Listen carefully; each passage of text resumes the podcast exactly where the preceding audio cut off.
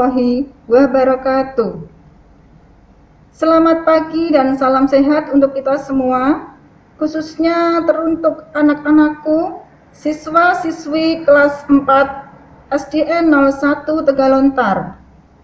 Kemudian teruntuk Bapak, Ibu guru karyawan yang ada di SDN 01 Tegalontar. Ada Pak Yoso selaku kepala sekolah, Kemudian ada Bu Uci, Bu Kisnaini, Bu Haryati, Bu Dwi, Bu Isti, Bu Sri Mulyati, Pak Marozen, Pak Zen, halo di sana. Kemudian ada juga Pak Edi, Pak Inu, Pak Alan. Ya. Semoga kita semua diberi kesehatan selalu. Amin. Kemudian juga saya ucapkan juga selamat pagi untuk para pendengar yang budiman. Jumpa perdana dengan Bu Lulu di sini yang selama satu jam ke depan akan memandu belajar melalui radio dalam program Kejarakom, kelas mengajar di radio komunitas. Program Kejarakom ini merupakan hasil kerjasama antara SDN 01 Tegalontar dengan PPK FM Seragi. Program Kejarakom ini merupakan perwujudan dari inovasi di dunia pendidikan dalam rangka mengatasi kesulitan pembelajaran di tengah pandemi wabah corona yang hingga saat ini belum juga berakhir. Program Kejarakom atau kelas mengajar di radio komunitas ini dipilih karena ada beberapa poin yang menguntungkan baik bagi para siswa maupun orang tua. Antara lain bisa menghemat pemakaian kuota namun memiliki jangkauan yang luas. Nah, anak-anak, itulah sedikit ulasan mengenai program Kejarakom ini. Mari bersama-sama kita berdoa agar pandemi ini segera berakhir. Caranya bagaimana? Biar pandemi segera berakhir, kita wajib mematuhi apa anak-anak? Ya, wajib mematuhi protokol kesehatan.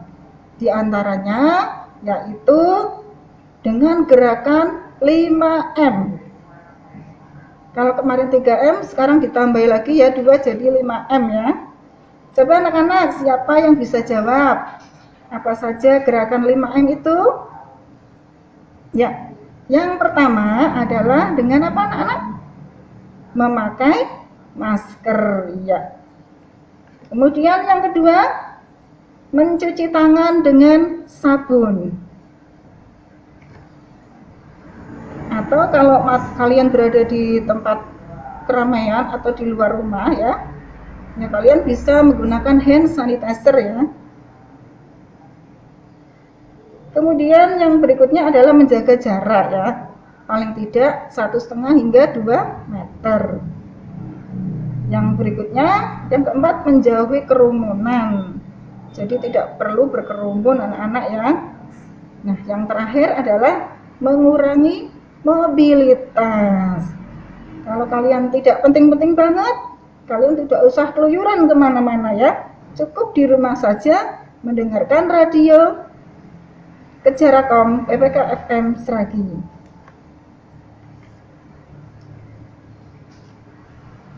Nah anak-anak semoga setelah pandemi ini berakhir kita dapat kembali bertatap muka di ruang kelas di SD kita tercinta SDN 01 Tegalontar.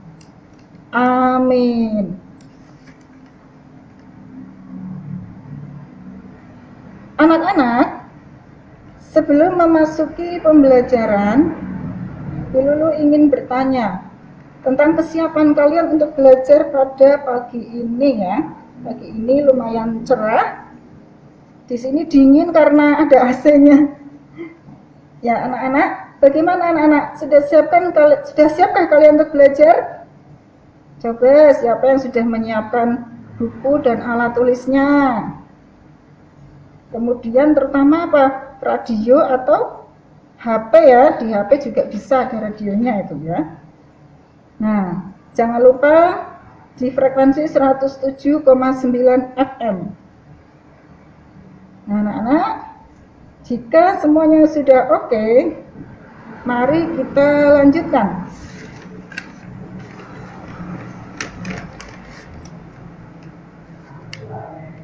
Anak-anak, pada perjumpaan kali ini, Bu Lulu akan menyampaikan materi muatan pelajaran ilmu pengetahuan alam.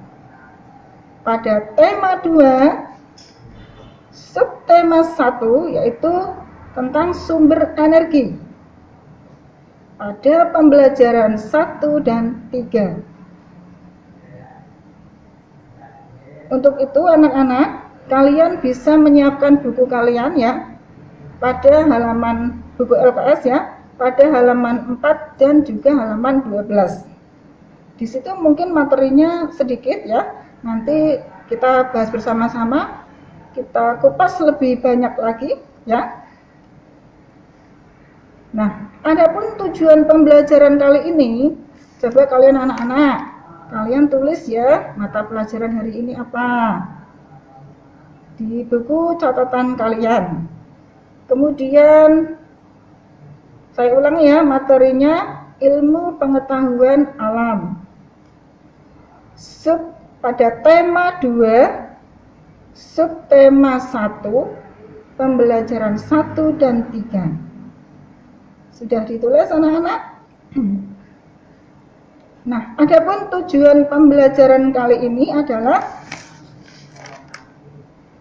mengidentifikasi berbagai sumber energi, perubahan bentuk energi, dan sumber energi alternatif. Angin,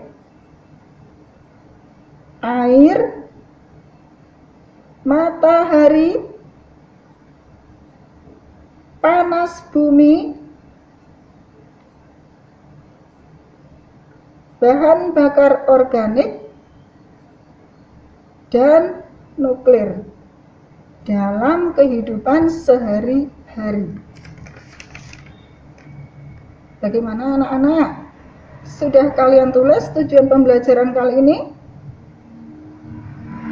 Ya, jika sudah, mari kita lanjutkan. Nah, sebelum memulai pembelajaran ini, marilah kita berdoa bersama-sama sesuai dengan agama dan kepercayaan masing-masing agar pembelajaran berjalan dengan baik dan lancar. Anak-anak, berdoa mulai.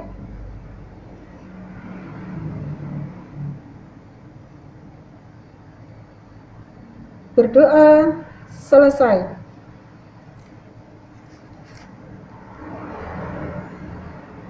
Anak-anak, dalam kehidupan sehari-hari, kita melakukan banyak sekali aktivitas yang membutuhkan energi ya. Kita berjalan membutuhkan energi untuk bergerak. Kita berlari membutuhkan energi. Kita membaca, menulis, kita juga membutuhkan energi. Supaya lampu di rumah terang, kita juga butuh energi. Untuk menjemur baju, kita juga membutuhkan energi ya, yaitu energi matahari. Misalnya kita mau mencuci pakaian, kita perlu energi untuk mengucek pakaian kita. Jika menggunakan tangan, kita mengucek pakai tangan. Kalau kita menggunakan mesin cuci, kita memerlukan energi untuk memasukkan pakaian ke dalam mesin cuci. Mesin cuci dapat bekerja karena adanya apa anak-anak? Ya, karena ada energi listrik. Nah, kemudian setelah dicuci, dikeringkan di pengering. Lalu kita juga harus mengeringkan biar sempurna ya. dijemur di luar rumah ya. Nah, untuk mengeringkan pakaian kita perlu energi apa anak-anak? Perlu energi matahari agar pakaian kita cepat kering. Tahukah kalian dari mana kita mendapatkan energi? Tentu saja dari apa? Sumber energi. Nah, anak-anak, apa itu sumber energi? Siapa yang bisa menjelaskan? Oh, barangkali Keisha bisa ya? Atau Iklima barangkali bisa menjelaskan. Ya, kemudian apa saja yang termasuk sumber energi? Mari kita sama-sama pelajari materi berikut ini untuk mengetahui jawabannya.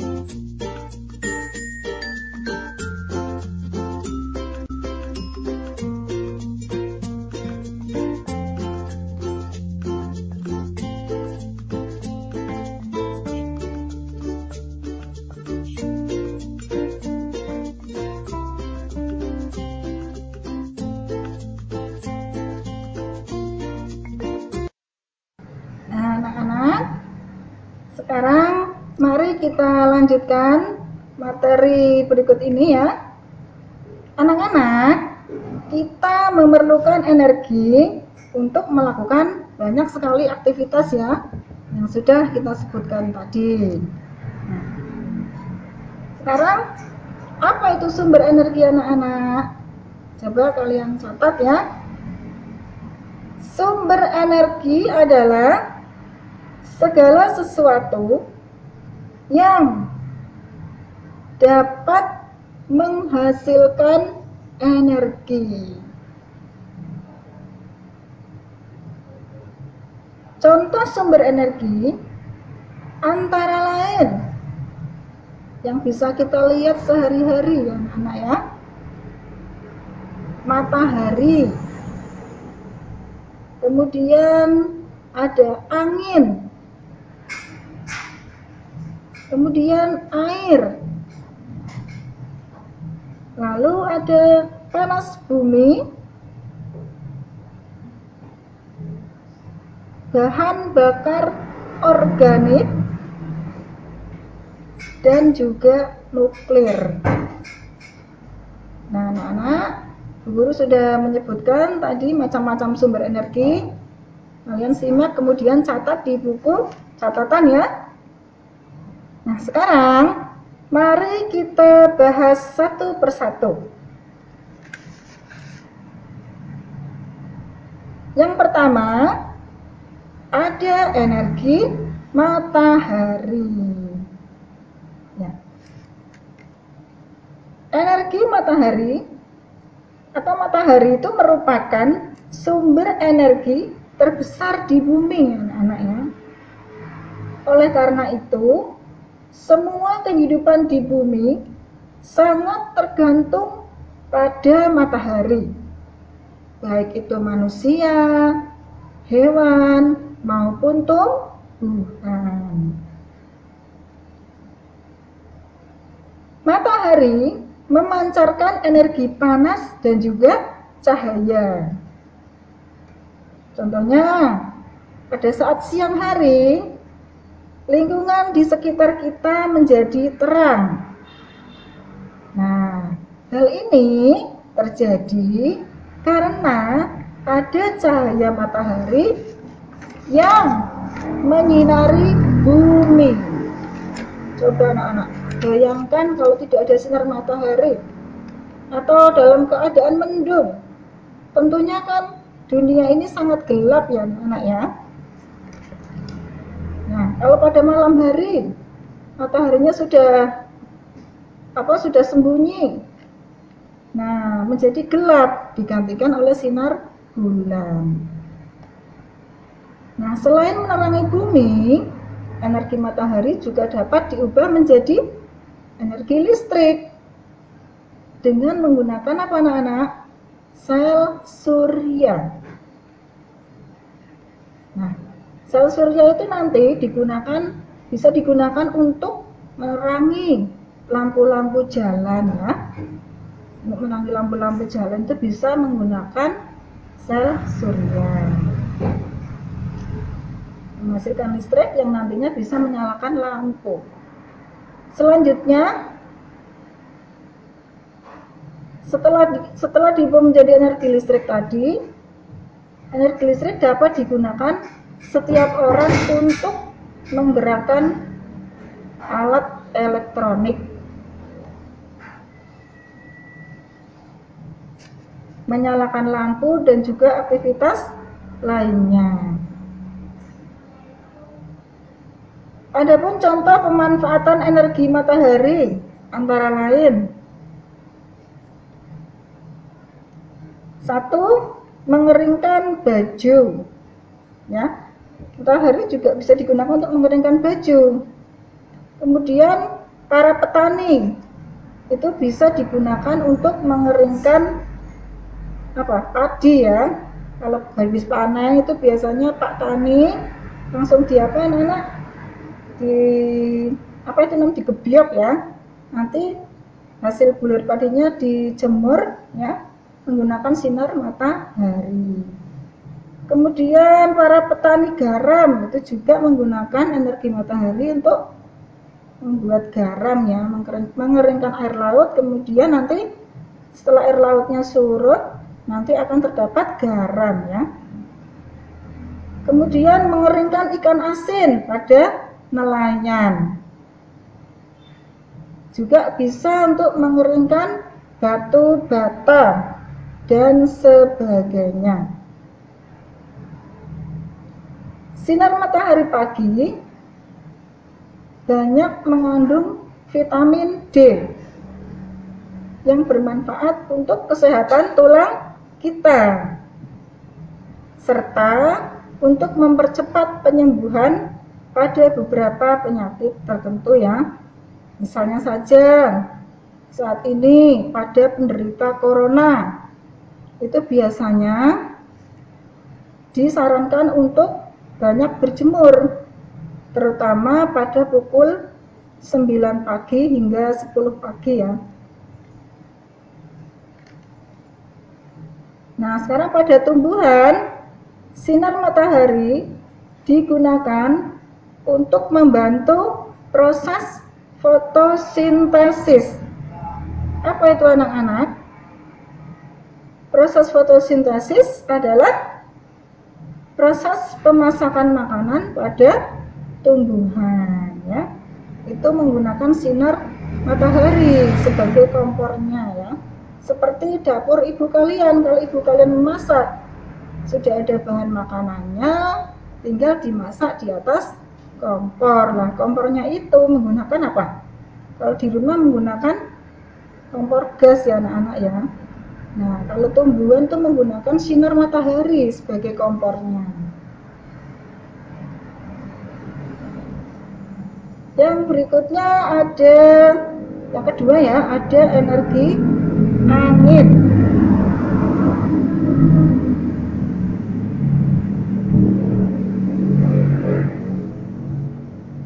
Di Belanda tiupan angin digunakan untuk menggerakkan kincir angin ya anak-anak ya di Belanda itu negerinya sangat berangin sehingga mereka memanfaatkan kincir angin nah kincir angin modern digunakan untuk pembangkit tenaga listrik.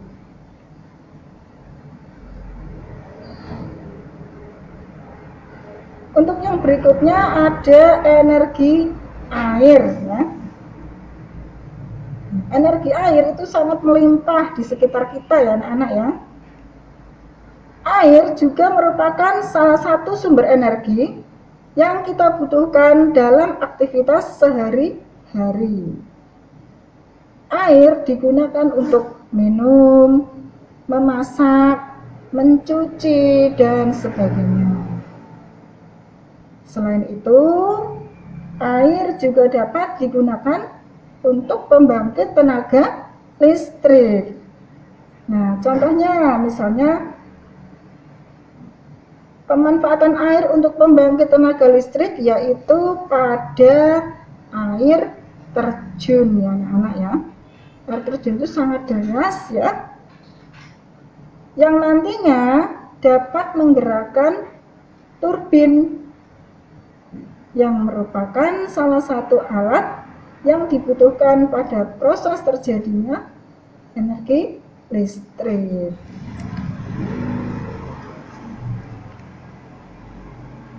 Kemudian berikutnya yang ketiga yaitu ada yang keempat ya anak-anak ya. Yang keempat ada panas bumi. Energi panas bumi juga dikenal dengan nama energi geotermal. Energi panas bumi dihasilkan dan disimpan di dalam inti bumi. Salah satu pemanfaatan energi panas bumi adalah untuk menghasilkan energi listrik. Energi panas bumi menghasilkan uap air yang nantinya digunakan untuk menggerakkan turbin. Pada pembangkit listrik tenaga uap, sumber energi panas bumi juga dapat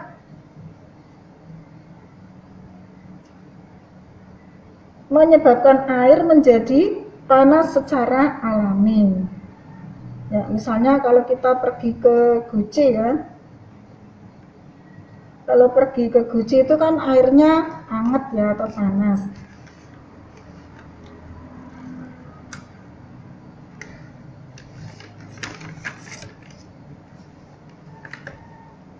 Nah, kemudian yang keempat ada bahan bakar organik.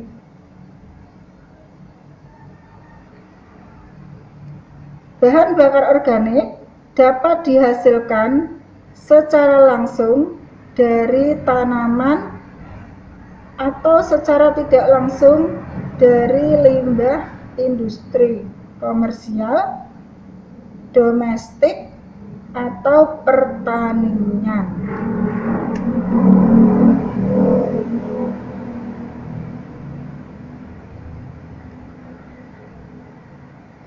Bahan bakar organik antara lain dapat menghasilkan biogas. Ya. Apa itu biogas anak-anak?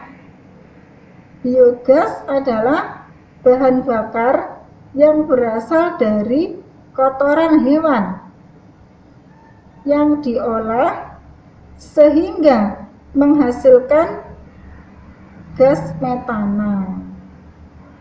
Nah, zat metana ini dapat digunakan sebagai bahan bakar alternatif untuk memasak sebagai pengganti energi minyak bumi maupun batu bara ya anak ya.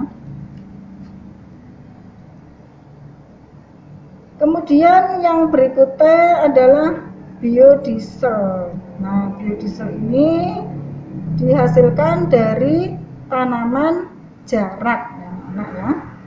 Jadi dihasilkan dari tanaman jarak kemudian nanti akan diolah menjadi minyak jarak. Nah, minyak jarak ini nanti bisa menghasilkan apa?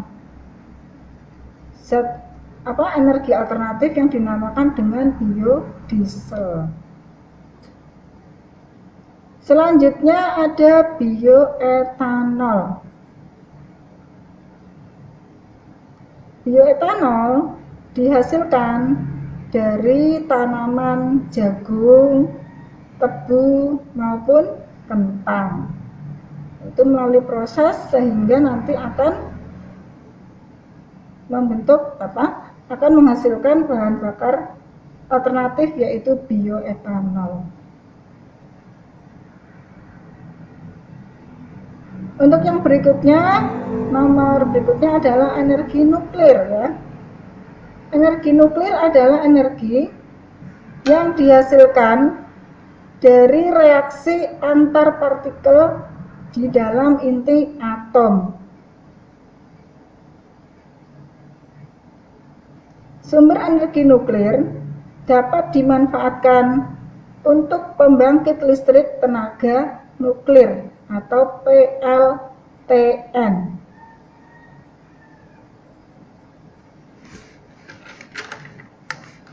Nah, anak-anak, itu tadi beberapa sumber energi alternatif yang sudah kita bahas satu persatu ya. Jangan lupa anak-anak dicatat dengan baik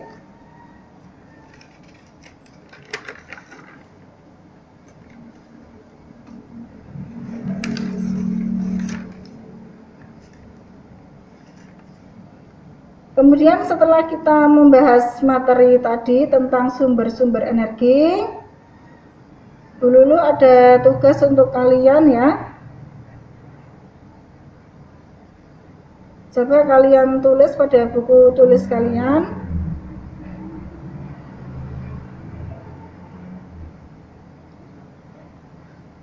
Yang pertama, nah kalian jawab Tulis perintahnya ya. Jawablah pertanyaan di bawah ini dengan benar. Jika kalian mendengarkan dengan baik-baik tadi anak-anak, pasti kalian bisa menjawab pertanyaan berikut ini. Yang pertama, apa yang dimaksud dengan sumber energi?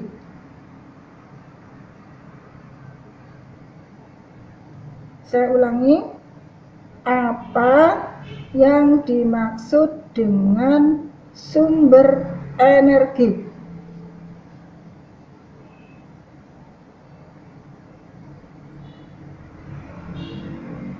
Yang kedua,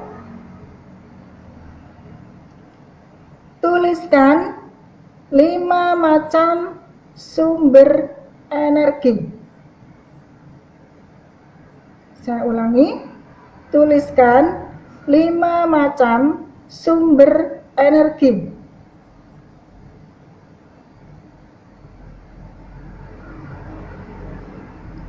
Yang ketiga,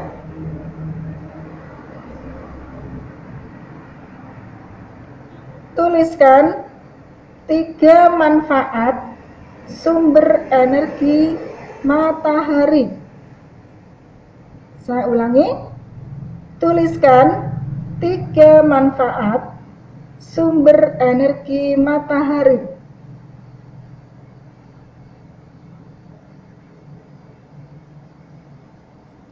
Yang kelima, yang keempat, maaf maksud saya, negara mana yang memanfaatkan energi angin untuk pembangkit tenaga listrik.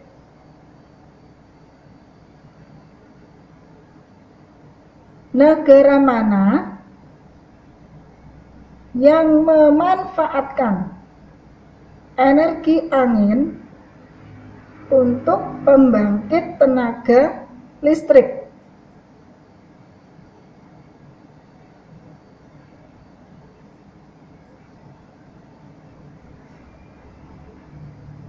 Soal nomor 5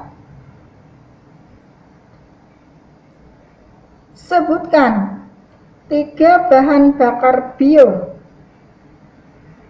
yang dihasilkan dari bahan bakar organik. Sebutkan tiga bahan bakar bio yang dihasilkan dari bahan bakar organik. Nah, anak-anak cukup lima saja pertanyaan dari Bu Lulu. Kalian jawab dengan sebaik mungkin ya. Bisa dengan cara berkelompok. Kalau ada kelompoknya, kalian bisa saling apa ya bertukar pikiran untuk menjawab pertanyaan yang saya sebutkan tadi atau kalau misalnya sendiri ya bisa sendiri dan terima kasih juga kepada Bapak Ibu orang tua atau wali murid yang senantiasa telah mendampingi putra-putrinya belajar di rumah.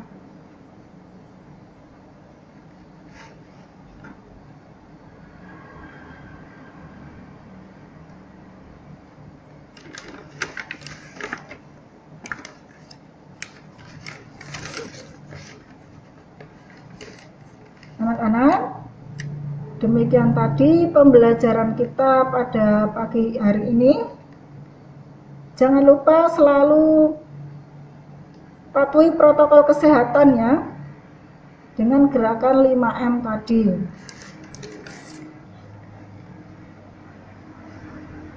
Nah, anak-anak, sebelum kita mengakhiri pembelajaran ini, marilah kita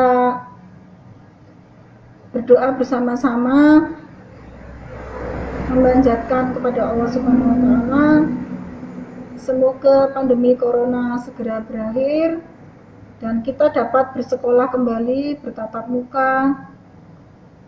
Tak lupa pula Bu Guru meminta maaf apabila dalam penyampaian materi yang tadi mungkin agak kecepatan atau kelindekan atau mungkin kurang jelas ya. Nanti kita bisa lanjut melalui daring lewat WA apabila kurang jelas kalian bisa WA Bu Guru baik Japri maupun WA grup bisa ya. Nah, Bu Guru mohon maaf yang sebesar-besarnya dan terima kasih atas segala atensi kalian semuanya. Terima kasih juga kepada Bapak Ibu orang tua maupun wali murid yang telah mendampingi. Saya akhiri pembelajaran kejarakom kali ini dengan bacaan Alhamdulillah ya. Wassalamualaikum warahmatullahi wabarakatuh.